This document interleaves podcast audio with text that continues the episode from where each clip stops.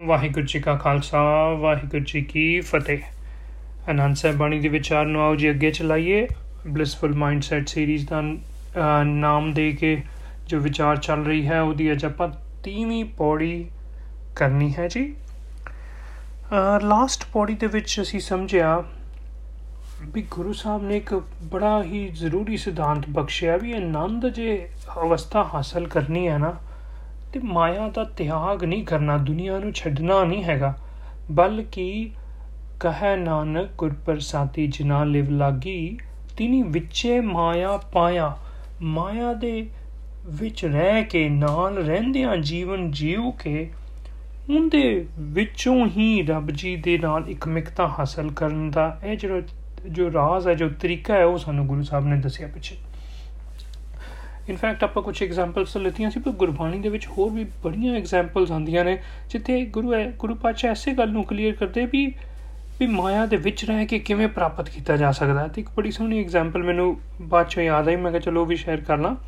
ਇਹ ਸਿੱਧ ਗੋਸ਼ਟ ਬਾਣੀ ਦੇ ਵਿੱਚ ਆਉਂਦਾ ਜਦੋਂ ਸਿੱਧ ਜੋ ਕਿ ਜੋਗੀ ਸੀ, ਜੋਗੀਆਂ ਨੇ ਗੁਰੂ ਸਾਹਿਬ ਨੂੰ ਸਵਾਲ ਪੁੱਛੇ, ਤੇ ਉਹਨਾਂ ਚੋਂ ਇੱਕ ਸਵਾਲ ਸੀ ਵੀ ਦੁਨੀਆ ਸਾਗਰ ਤੁੱਤਰ ਕਹੀ ਹੈ, ਕਿਉਂ ਕਰ ਪਾਈ ਹੈ ਪਾਰੋ? ਵੀ ਇਹ ਸੰਸਾਰ ਨੂੰ ਕਿਹਾ ਜਾਂਦਾ ਹੈ, ਬੜਾ ਮੁਸ਼ਕਲ ਤਰਨ ਵਾਲਾ ਸਾਗਰ ਹੈਗਾ। ਤੇ ਇਹ ਨਾਨਕ ਤੁਸੀਂ ਦੱਸੋ ਵੀ ਇਹਨੂੰ ਫਿਰ ਕਿੱਦਾਂ ਤਰਿਆ ਜੇ? ਤੇ ਫਿਰ ਗੁਰੂ ਸਾਹਿਬ ਨੇ ਉਹਦੇ ਜਵਾਬ ਦੇ ਵਿੱਚ ਇੱਕ ਬੜੇ ਵਧੀਆ ਦੱਸਿਆ ਸੀ, ਜੋ ਜੋ ਸਿਧਾਂਤ ਉਹ ਸੀ ਵੀ, ਜੈਸੇ ਜਲ ਮੈਂ ਕਮਲ ਨਿਰਾਲਮ ਮੁਰਗਾਈ ਨੈ ਸਾਣੇ, ਸੁਰਤ ਸ਼ਬਦ ਭਵ ਸਾਗਰ ਤਰੀਆ ਨਾਨਕ ਰਾਹ ਪਛਾਣੇ। ਸੋ ਜੈਸੇ ਜਲ ਮੈਂ ਕਮਲ ਨਿਰਾਲਮ। ਕਹਿੰਦੇ ਜਿਵੇਂ ਜਲ ਦੇ ਵਿੱਚ ਭਾਵੇਂ ਸਾਫ਼ ਪਾਣੀ ਹੈ ਤੇ ਭਾਵੇਂ ਚਿੱਕੜ ਦੇ ਵਿੱਚ ਕਮਲ ਹੈ ਨਾ, ਜਿਹੜਾ ਕਮਲ ਦਾ ਫੁੱਲ, ਇਹ ਐਗਜ਼ਾਮਪਲ ਦਿੱਤੀ ਸੀ ਵੀ ਦੇਖੋ ਕਿਵੇਂ ਖਿੜਿਆ ਰਹਿੰਦਾ ਉਹ ਚਿੱਕੜ ਉਹਦੇ ਪੱਤਿਆਂ ਨੂੰ ਮੈਲਾ ਨਹੀਂ ਕਰਦਾ। ਦੂਜੀ ਐਗਜ਼ਾਮਪਲ ਦਿੱਤੀ ਮੁਰਗਾਈ, ਨੈਸ ਮੁਰਗਾਈ ਹੁੰਦੇ ਮੁਰਗਾਬੀ। ਡਕਸ ਜਿਹੜੀਆਂ ਨੇ, ਜਿਹੜੀਆਂ ਪਾਣੀ ਦੇ ਵਿੱਚ, ਕਹਿੰਦੇ ਦੇਖੋ ਡਕਸ ਜਿਹੜੀਆਂ ਨੇ ਪਾਣੀ ਦੇ ਵਿੱਚ, ਉਹਨਾਂ ਨੂੰ ਪਾਣੀ ਤਰਨਾ, ਲੇਕ ਦੇ ਵਿੱਚ ਜਾਣਾ ਮੁਸ਼ਕਲ ਨਹੀਂ ਲੱਗਦਾ। ਸੋ ਐਵੇਂ ਬੰਦੇ ਆ ਡਰਨ ਦੀ ਜ਼ਰੂਰਤ ਨਹੀਂ ਵੀ ਸੰਸਾਰ ਸਾਗਰ ਬੜਾ ਮੁਸ਼ਕਲ ਤਰਿਆ ਜਾਣਾ। ਨਹੀਂ ਨਹੀਂ, ਆਸਾਨ ਹੈ। ਬਲਕਿ ਜਿਵੇਂ ਉਹ ਡੱਕ ਜਿਹੜੀ ਹੈ, ਪਾਣੀ ਦੇ ਵਿੱਚ ਕਿੰਨੇ ਸੋਹਣੇ ਤਰੀਕੇ ਨਾਲ ਤੈਰਦੀ ਹੈ ਉਹਦੇ ਪੰਖਾਂ ਦੇ ਉੱਤੇ ਦੇਖ ਲੈ, ਕਦੀ ਕੋਈ ਪਾਣੀ ਪੈਂਦਾ ਹੀ ਨਹੀਂ ਕਦੀ ਕਦੀ ਤਾਂ ਪਾਣੀ ਦੇ ਵਿੱਚ ਡਾਈਵ ਵੀ ਕਰਦੀ ਹੈ। ਸੋ ਇਦਾਂ ਦੀਆਂ ਐਗਜ਼ਾਮਪਲਸ ਦਿੱਤੀਆਂ ਸੀ ਗੁਰੂ ਸਾਹਿਬ ਨੇ ਆਪਾਂ ਨੂੰ। ਇਹ ਵੀ ਗੁਰਬਾਣੀ ਦੀ ਐਗਜ਼ਾਮਪਲ ਹੈ ਕਿ ਮਾਇਆ ਦੇ ਨਾਲ ਰਹਿ ਕੇ ਸੁਰਤ ਸ਼ਬਦ ਭਵ ਸਾਗਰ ਵੀ, ਸੁਰਤ ਤੇ ਸ਼ਬਦ ਟਿਕੀ ਰੇ, ਲਿਵ ਲੱਗੀ ਰੇ ਜਿੱਦਾਂ ਇੱਥੇ ਕਿਹਾ ਵੀ ਕਹੇ ਨਾਨਕ ਗੁਰਪ੍ਰਸਾਦੀ ਜਿਨ੍ਹਾਂ ਲਿਵ ਲੱਗੀ।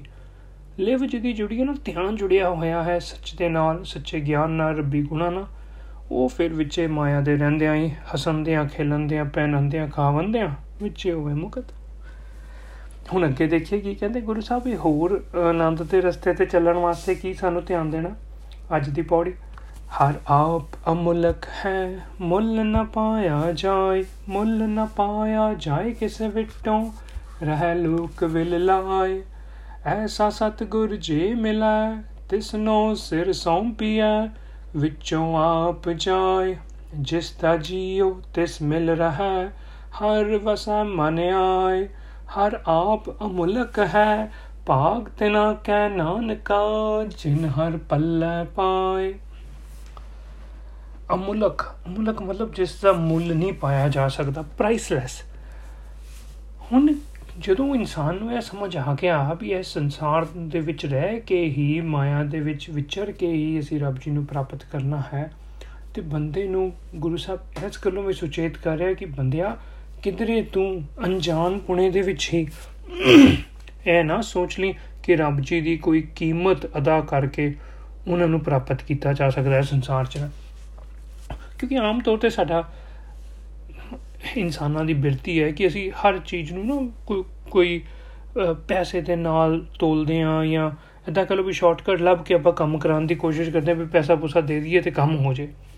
ਹੈ ਨਾ? ਸੋ ਇਦਾਂ ਹੀ ਕਿਧਰੇ ਰੱਬ ਜੀ ਨੂੰ ਪ੍ਰਾਪਤ ਕਰਨ ਵਾਲੇ ਕਾਰਜ ਨੂੰ ਵੀ ਬੰਦਾ ਹੈ ਨਾ ਸੋਚ ਲੇ ਵੀ ਕੁਝ ਦੇ ਦਵਾ ਕੇ ਹੋ ਜਾਏਗਾ ਗੁਰੂ ਸਾਹਿਬ ਸੁਚੇਤ ਕਰਦੇ, ਨਹੀਂ, ਰੱਬ ਜੀ ਦਾ ਕੋਈ ਮੁੱਲ ਹੀ ਨਹੀਂ ਹੈ। ਹਰ ਆਪ ਮੁਲਕ ਹੈ, ਮੁੱਲ ਨਾ ਪਾਇਆ ਜਾਏ। ਕਿਸੇ ਤਰੀਕੇ ਦਾ ਮੁੱਲ ਨਹੀਂ ਪਾਇਆ, ਮੁੱਲ ਨਾ ਪਾਇਆ ਜਾਏ ਕਿਸੇ ਵਿਟੋਂ, ਸਿਰਫ ਪੈਸਾ ਹੀ ਨਹੀਂ, ਕਿਸੇ ਹੋਰ ਚੀਜ਼ ਦੇ ਵਿਟੋਂ, ਮਤਲਬ ਐਕਸਚੇਂਜ ਦੇ ਵਿੱਚ। ਕਿਸੇ ਚੀਜ਼ ਨੂੰ ਹੋਰ, ਕਿਸੇ ਚੀਜ਼ ਨੂੰ ਐਕਸਚੇਂਜ ਕਰਕੇ ਵੀ ਉਹਦੇ ਨਾਲ ਮਟੀਰੀਅਲਿਸਟਿਕ ਚੀਜ਼ਾਂ ਦੇ ਐਕਸਚੇਂਜ ਨਾਲ ਵੀ ਰੱਬ ਜੀ ਨਹੀਂ ਮਿਲਦੇ। ਰਹੇ ਲੋਕ ਵਿਲ ਲਾਏ।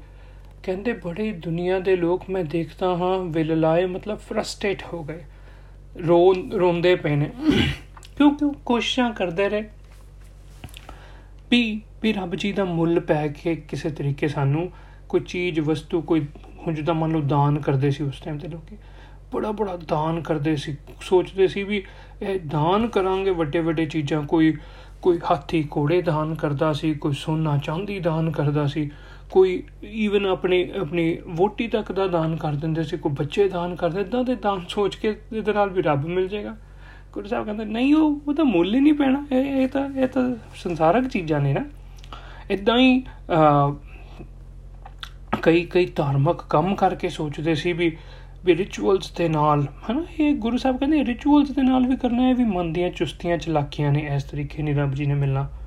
ਤੇ ਕਈ ਤਾਂ ਇੱਥੇ ਤੱਕ ਪਹੁੰਚ ਗਏ ਸੀ ਵੀ ਬਲੀ ਬੁਲੀ ਦੇ ਕੇ ਵੀ ਕਹਿੰਦੇ ਸੀ ਵੀ ਰੱਬ ਨੂੰ ਪ੍ਰਾਪਤ ਕਰਾਂ, ਯੱਗ ਕਰਾਉਂਦੇ ਸੀ, ਹਨਾ। ਸੋ ਇਦਾਂ ਦੀਆਂ ਚੀਜ਼ਾਂ ਸਾਰੀਆਂ ਗੁਰੂ ਸਾਹਿਬ ਨੇ ਕਹਿਤਾ ਵੀ ਇਹ ਇਹ ਸਾਰਾ ਰੱਬ ਦਾ ਇੱਕ ਤਰ੍ਹਾਂ ਦਾ ਸੀ ਮੁੱਲ ਪਾ ਰਹੇ ਹਾਂ ਸੋਚਦੇ ਆ ਵੀ ਕੋਈ ਵਸਤੂ ਦਵਾਂਗੇ, ਕੋਈ ਮਟੀਰੀਅਲਿਸਟਿਕ ਚੀਜ਼ ਭੇਟਾ ਕਰਾਂਗੇ ਐਕਸਚੇਂਜ ਕਰਾਂਗੇ, ਉਹਦੇ ਬਦਲੇ ਚ ਰੱਬ ਮਿਲ ਜਾਏਗਾ। ਜਿੰਨਾ ਮਰਜ਼ੀ ਕਰਕੇ ਦੇਖ ਲਓ, ਗੁਰੂ ਸਾਹਿਬ ਕਹਿੰਦੇ ਪਛਤਾਵਾ ਹੀ ਮਿਲੇਗਾ ਇਦਾਂ ਨਹੀਂ ਕੁਝ ਹਾਸਲ ਹੋਣਾ। ਫਿਰ ਕਿੱਦਾਂ ਹਾਸਲ ਹੋਇਆ ਕਹਿੰਦੇ, ਐਸਾ ਸਤਗੁਰ ਜੀ ਮਿਲਿਆ ਤਿਸ ਨੂੰ ਸਿਰ ਸੌਂਪੀਏ ਵਿੱਚੋਂ ਆਪ ਜਾਏ। ਕਹਿੰਦੇ ਜਦੋਂ ਸੱਚਾ ਸਤਗੁਰੂ, ਸੱਚਾ ਗਿਆਨ ਬੰਦੇ ਨੂੰ ਮਿਲੇ ਨਾ, ਤੇ ਇਹ ਜਿਹੜੀ ਬੰਦੇ ਦੀ ਮੂਰਖਤਾ ਵਾਲੀ ਬਿਰਤੀ ਹੈ ਵੀ ਕੁਝ ਦੇ ਦਵਾ ਕੇ ਰੱਬ ਜੀ ਪ੍ਰਾਪਤ ਕਰ ਲਵਾਂਗਾ ਇਸ ਸੰਸਾਰ ਦੇ ਵਿੱਚ, ਉਹ ਉਹ ਮੂਰਖਤਾ ਵਾਲੀ ਬਿਰਤੀ ਉਹਦੀ ਉਦੋਂ ਨਾਸ ਹੋਏਗੀ ਜਦੋਂ ਉਹਨੂੰ ਸੱਚਾ ਗਿਆਨ, ਸੱਚੇ ਸਤਗੁਰੂ ਜੀ ਮਿਲਣ। ਉਹਦੇ ਸਦਕਾ ਕੀ ਹੈ? ਬੰਦੇ ਦੇ ਅੰਦਰੋਂ ਵਿੱਚੋਂ ਆਪ ਜਾਏ। ਆਪ ਦਾ ਮਤਲਬ ਆਪਾ ਭਾਵ ਮਤਲਬ ਇਹ ਜਿਹੜੀ ਹਉਮੈ ਵਾਲੀ ਮਤ ਹੈ, ਇਹ ਜਿਹੜੀ ਉਹਨੂੰ ਗਲਤ ਕੁਦਰਤੀ ਨਿਯਮਾਂ ਨਾਲ ਉਲਟ ਲਿਜਾਣ ਵਾਲੀ ਮਤ ਹੈ। ਹਉਮੈ ਦਾ ਮਤਲਬ ਕੁਦਰਤੀ ਨਿਯਮਾਂ ਤੋਂ ਉਲਟ ਲੈ ਕੇ ਜਾਣ ਵਾਲੀ ਮਤ, ਜਿਹੜਾ ਉਹਦਾ ਆਪਾ ਭਾਵ ਹੈ ਨਾ, ਉਹ ਜਿੰਨੀ ਦੇਰ ਤੱਕ ਉਹਦੇ ਅੰਦਰੋਂ ਖਤਮ ਨਹੀਂ ਨਾ ਹੁੰਦਾ, ਉਨੀ ਦੇਰ ਤੱਕ ਉਹਦੀ ਜਿਹੜੀ ਬਿਰਤੀ ਹੈ, ਉਹ ਝੂਠ ਤੇ ਚਲਾਕੀਆਂ ਦੇ ਵਿੱਚ ਟਿਕੀ ਰਹੇਗੀ। ਸੱਚਾ ਗੁਰੂ ਮਿਲਣ ਨਾਲ ਬੰਦੇ ਦੇ ਅੰਦਰੋਂ ਹਉਮੈ ਜਿਹੜੀ ਹੈ, ਉਹ ਚਲੀ ਜਾਂਦੀ ਹੈ। ਜਿਸ ਦਾ ਜੀਉ ਤਿਸ ਮਿਲ ਰਹਾ ਹੈ, ਹਰ ਵਸੈ ਮਨ ਆਏ। ਬੰਦੇ ਨੂੰ ਇਹ ਸਮਝ ਆ ਜਾਏਗੀ ਕਿ ਭਾਈ, ਇਹ ਰੱਬ ਜੀ ਦਾ ਮਿਲਾਪ ਨਾ, ਇਹ ਤਾਂ ਮਨ ਦੀ, ਦਿਲ ਦੀ ਖੇਡ ਹੈ ਸਾਰੀ ਦੀ ਸਾਰੀ। ਜਿਸ ਦਾ ਜੀਉ ਭਾਵ ਅੰਤਰਾਤਮੇ ਦਿਲ ਦੇ ਵਿੱਚ ਮਿਲਾਪ ਹੋਣਾ ਹੈ, ਬਾਹਰ ਨਹੀਂ ਜੱਫੀਆਂ ਪੈਣੀਆਂ ਰੱਬ ਜੀ ਨਾਲ। ਬਾਹਰ ਤੇ ਮਤਲਬ ਦਿਸਦੇ ਹੋਏ ਰੱਬ ਜੀ ਨਾਲ ਜੱਫੀ ਪਾਉਣ ਦੀ ਗੱਲ ਨਹੀਂ ਹੈ। ਮਨੋਂ, ਅੰਦਰੋਂ, ਅੰਦਰਲੇ ਤਲ ਦੇ ਉੱਤੇ। ਸੋ uh, ਹਰ ਵਸੇ ਮਨ ਆਏ। ਕਹਿੰਦੇ ਜਦੋਂ ਇਹ ਗੱਲ ਸਮਝ ਆ ਗਈ, ਗੁਰੂ ਨੂੰ ਮਿਲ ਕੇ ਫਿਰ ਕੀ ਹੋਇਆ ਕਿ ਰੱਬ ਜੀ ਬੰਦੇ ਦੇ ਹਿਰਦੇ ਦੇ ਵਿੱਚ ਹੀ ਵਸ ਜਾਂਦੇ ਹਨ। ਹਰ ਵਸੇ ਮਨ ਆਏ, ਹਰ ਆਪ ਮੁਲਕ ਹੈ ਪਾਕ ਤੇ ਨਾ ਕੇ ਨਾਨਕਾ, ਜਿਨ ਹਰ ਪੱਲੇ ਪਾਏ। ਪੱਲੇ ਪਾਏ ਮਤਲਬ ਜਿਹਨੂੰ ਇਹ ਗੱਲ ਪੱਲੇ ਪੈ ਗਈ, ਜਿਹਨੂੰ ਸਮਝ ਆ ਗਈ। ਹਾਂ? ਜੇ ਕਦੀ ਕਦੀ ਆਪਾਂ ਕਹਿੰਦੇ ਤੈਨੂੰ ਗੱਲ ਹੀ ਨਹੀਂ ਪੱਲੇ ਪੈਂਦੀ ਵੀ। ਬੋਲੇ ਸਮਝਾਈ, ਪਰ ਕਿਸੇ ਨੂੰ ਕਦੀ ਕਲਿੱਕ ਹੀ ਨਾ ਹੋਏ। ਉਹ ਇੱਥੇ ਗੁਰੂ ਸਾਹਿਬ ਕਹਿੰਦੇ ਕਹਿੰਦੇ ਵੀ ਚੰਗੇ ਭਾਗਾਂ ਵਾਲੇ ਨੇ ਉਹ, ਜਿਨ੍ਹਾਂ ਨੂੰ ਇਹ ਗੱਲ ਕਲਿੱਕ ਹੋ ਗਈ ਸਮਝ ਆ ਗਈ ਕਿ ਕਿ ਹਰ ਆਪ ਅਮਲਕ ਹੈ। ਚਲਾਕੀਆਂ ਨਾਲ, ਚੀਜ਼ਾਂ ਨਾਲ, ਵਸਤੂਆਂ ਨਾਲ ਮਟੀਰੀਅਲ ਦੇ ਨਾਲ ਰੱਬ ਜੀ ਨੂੰ ਨਹੀਂ ਪ੍ਰਾਪਤ ਕੀਤਾ ਜਾ ਸਕਦਾ। ਬਸ ਇਸ ਪਾਸੇ ਨਾ ਬੰਦਾ ਤੁਰ ਜੇ, ਸੱਚ ਦੇ ਰਸਤੇ ਤੇ ਚੱਲਦਾ ਚੱਲਦਾ ਉਹਨੂੰ ਇਹ ਅਵੇਅਰਨੈਸ ਇਸ ਬੋਡੀ ਦੇ ਵਿੱਚ ਗੁਰੂ ਸਾਹਿਬ ਨੇ ਕੀਤੀ। ਅੱਜ ਦੀ ਲਾਈਫ ਵਾਸਤੇ ਜੇ ਆਪਾਂ ਕੋਈ ਐਗਜ਼ਾਮਪਲ ਦੇਖੀਏ ਨਾ, ਦੇਖੋ ਜਿੱਦਾਂ ਆਪਾਂ ਕਹਿੰਦੇ ਆ ਵੀ ਰੱਬ ਜੀ ਨੂੰ ਪੈਸੇ ਦੇ ਨਾਲ ਨਹੀਂ ਖਰੀਦਿਆ ਜਾ ਸਕਦਾ, ਰੱਬ ਜੀ ਅਮੁਲਕ ਨੇ, ਰੱਬੀ ਗੁਣ ਨੇ ਨਾ ਜਿਹੜੇ, ਉਹ ਵੀ ਪ੍ਰਾਈਸਲੈਸ ਨੇ, ਉਹ ਵੀ ਅਮੁਲਕ ਨੇ, ਉਹਨਾਂ ਨੂੰ ਵੀ ਪੈਸਿਆਂ ਨਾਲ ਨਹੀਂ ਖਰੀਦਿਆ ਜਾ ਸਕਦਾ। ਉਹ ਰੱਬੀ ਗੁਣ ਕੀ ਨੇ? ਜਿੱਦਾਂ ਆਮ ਤੌਰ ਤੇ ਕਿਹਾ ਜਾਂਦਾ ਵੀ ਜੀ ਸਤ ਸੰਤੋਖ, ਦਇਆ, ਧਰਮ, ਧੀਰਜ, ਇਹ ਰੱਬੀ ਗੁਣ ਨੇ। ਹੁਣ ਫੋਰ ਐਗਜ਼ਾਮਪਲ ਸੰਤੋਖ ਦਾ ਗੁਣ ਹੈ। ਸੰਤੋਖ ਮਤਲਬ ਕੰਟੈਂਟਮੈਂਟ ਸੈਟੀਸਫੈਕਸ਼ਨ ਹੁਣ ਸੈਟੀਸਫੈਕਸ਼ਨ ਹੈ ਕਿਸੇ ਦੇ ਨਾਲ? ਮਤਲਬ ਕਿਸੇ ਤੋਂ ਪੈਸੇ ਦੇ ਕੇ ਤਾਂ ਨਹੀਂ ਖਰੀਦੀ ਜਾ ਸਕਦੀ ਨਾ? ਹੁਣ ਮੰਨ ਲਓ ਕੋਈ ਬੰਦਾ ਉਹ ਲਾਈਫ ਦੇ ਵਿੱਚ ਆਪਾਂ ਦੇਖਦੇ ਹਾਂ ਵੀ ਬੜਾ ਸੈਟੀਸਫਾਈਡ ਰਹਿੰਦਾ ਹਰ ਚੀਜ਼ ਦੇ ਵਿੱਚ, ਹਨ? ਉਹਨੂੰ ਕੋਈ ਲਾਲਚ ਨਹੀਂ, ਕੋਈ ਉਹਨੂੰ ਹੋਰ ਛਲ ਫਰੇਬ ਨਹੀਂ ਕਰਦਾ, ਧੋਖਾ ਨਹੀਂ ਕਰਦਾ, ਖੁਸ਼ ਹੈ ਆਪਣੀ ਲਾਈਫ ਦੇ ਵਿੱਚ। ਆਪੋ ਉਹਦੇ ਤੋਂ ਇਹ ਖੁਸ਼ੀ, ਇਹ ਇਹ ਸੈਟੀਸਫੈਕਸ਼ਨ ਜਿਹੜੀ ਹੈ, ਆਪਾਂ ਕਹੀਏ ਵੀ ਮੈਂ ਤੈਨੂੰ ਲੱਖ ਡਾਲਰ ਦੇਣਾ 2 ਲੱਖ ਮੈਨੂੰ ਦੱਸ ਤੈਨੂੰ ਕਿੰਨਾ ਪੈਸਾ ਚਾਹੀਦਾ, ਮੈਂ ਤੈਨੂੰ ਦਵਾਂਗਾ। ਇਹ ਮੈਨੂੰ ਵੀ ਸੈਟੀਸਫੈਕਸ਼ਨ ਮਿਲ ਜੇ ਇਦਾਂ ਨਹੀਂ ਹੁੰਦਾ। ਸੋ ਲਾਈਫ ਦੇ ਵਿੱਚ ਜਿਹੜੇ ਵਰਚੂਸ ਨੇ, ਜਿਹੜੀਆਂ ਕੁਆਲਿਟੀਆਂ ਨੇ, ਉਹ ਵੀ ਪ੍ਰਾਈਸਲੈਸ ਨੇ। ਪੈਸਿਆਂ ਦੇ ਨਾਲ ਨਹੀਂ ਉਹ ਮਿਲ ਸਕਦੀਆਂ, ਉਹਨਾਂ ਵਾਸਤੇ ਸਾਨੂੰ ਮਿਹਨਤ ਕਰਨੀ ਪੈਣੀ ਹੈ। ਸੋ ਇਹ ਜਿਹੜੀ ਗੱਲ ਹੈ, ਇਹ ਮੈਸੇਜ ਨੂੰ ਅਸੀਂ ਆਪਣੀ ਅੱਜ ਦੀ ਲਾਈਫ ਤੇ ਲਾਵਾਂਗੇ। ਮੈਨੂੰ ਇੱਕ ਸ਼ਬਦ ਯਾਦ ਆ ਰਿਹਾ ਹੋਰ ਭਗਤ ਕਬੀਰ ਜੀ ਦਾ। ਕਹਿੰਦੇ ਵੀ ਕੰਚਨ ਸਿਉ ਪਾਈਐ ਨਹੀਂ ਤੋਲ, ਮਨ ਦੇ RAM ਲਿਆ ਹੈ ਮੋਲ। ਮਤਲਬ ਕਿ ਪੈਸਿਆਂ ਕੰਚਨ ਹੁੰਦਾ ਪੈਸੇ ਨਾਲ ਪੈਸੇ ਨਾਲ ਨਹੀਂ ਰੱਬ ਜੀ ਨੇ ਮਿਲਣਾ ਮਨ ਦੇ RAM ਲਿਆ, ਮੈਂ ਆਪਣਾ ਮਨ, ਮਤਲਬ ਮਨ ਦੀ ਮਤ ਤਿਆਗ ਕੇ, ਆਪਣਾ ਮਨ ਸਮਰਪਣ ਕਰਕੇ ਇਹ ਮੂਲ ਦੇਣਾ ਪੈਣਾ ਰੱਬ ਜੀ ਨੂੰ ਪ੍ਰਾਪਤ ਕਰਨ ਦਾ।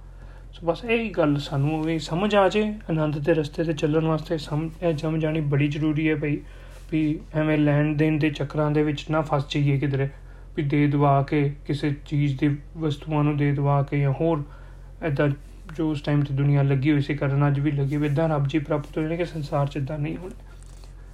ਇਹ ਸਮਝ ਆਪਣੀ ਅੱਜ ਦੀ ਲਰਨਿੰਗ ਹੈ ਜੀ, ਪੌੜੀ ਤੋਂ, ਇੱਥੇ ਸਮਾਪਤੀ ਹੈ। ਵਾਹਿਗੁਰੂ ਜੀ ਕਾ ਖਾਲਸਾ, ਵਾਹਿਗੁਰੂ ਜੀ ਕੀ ਫਤਿਹ।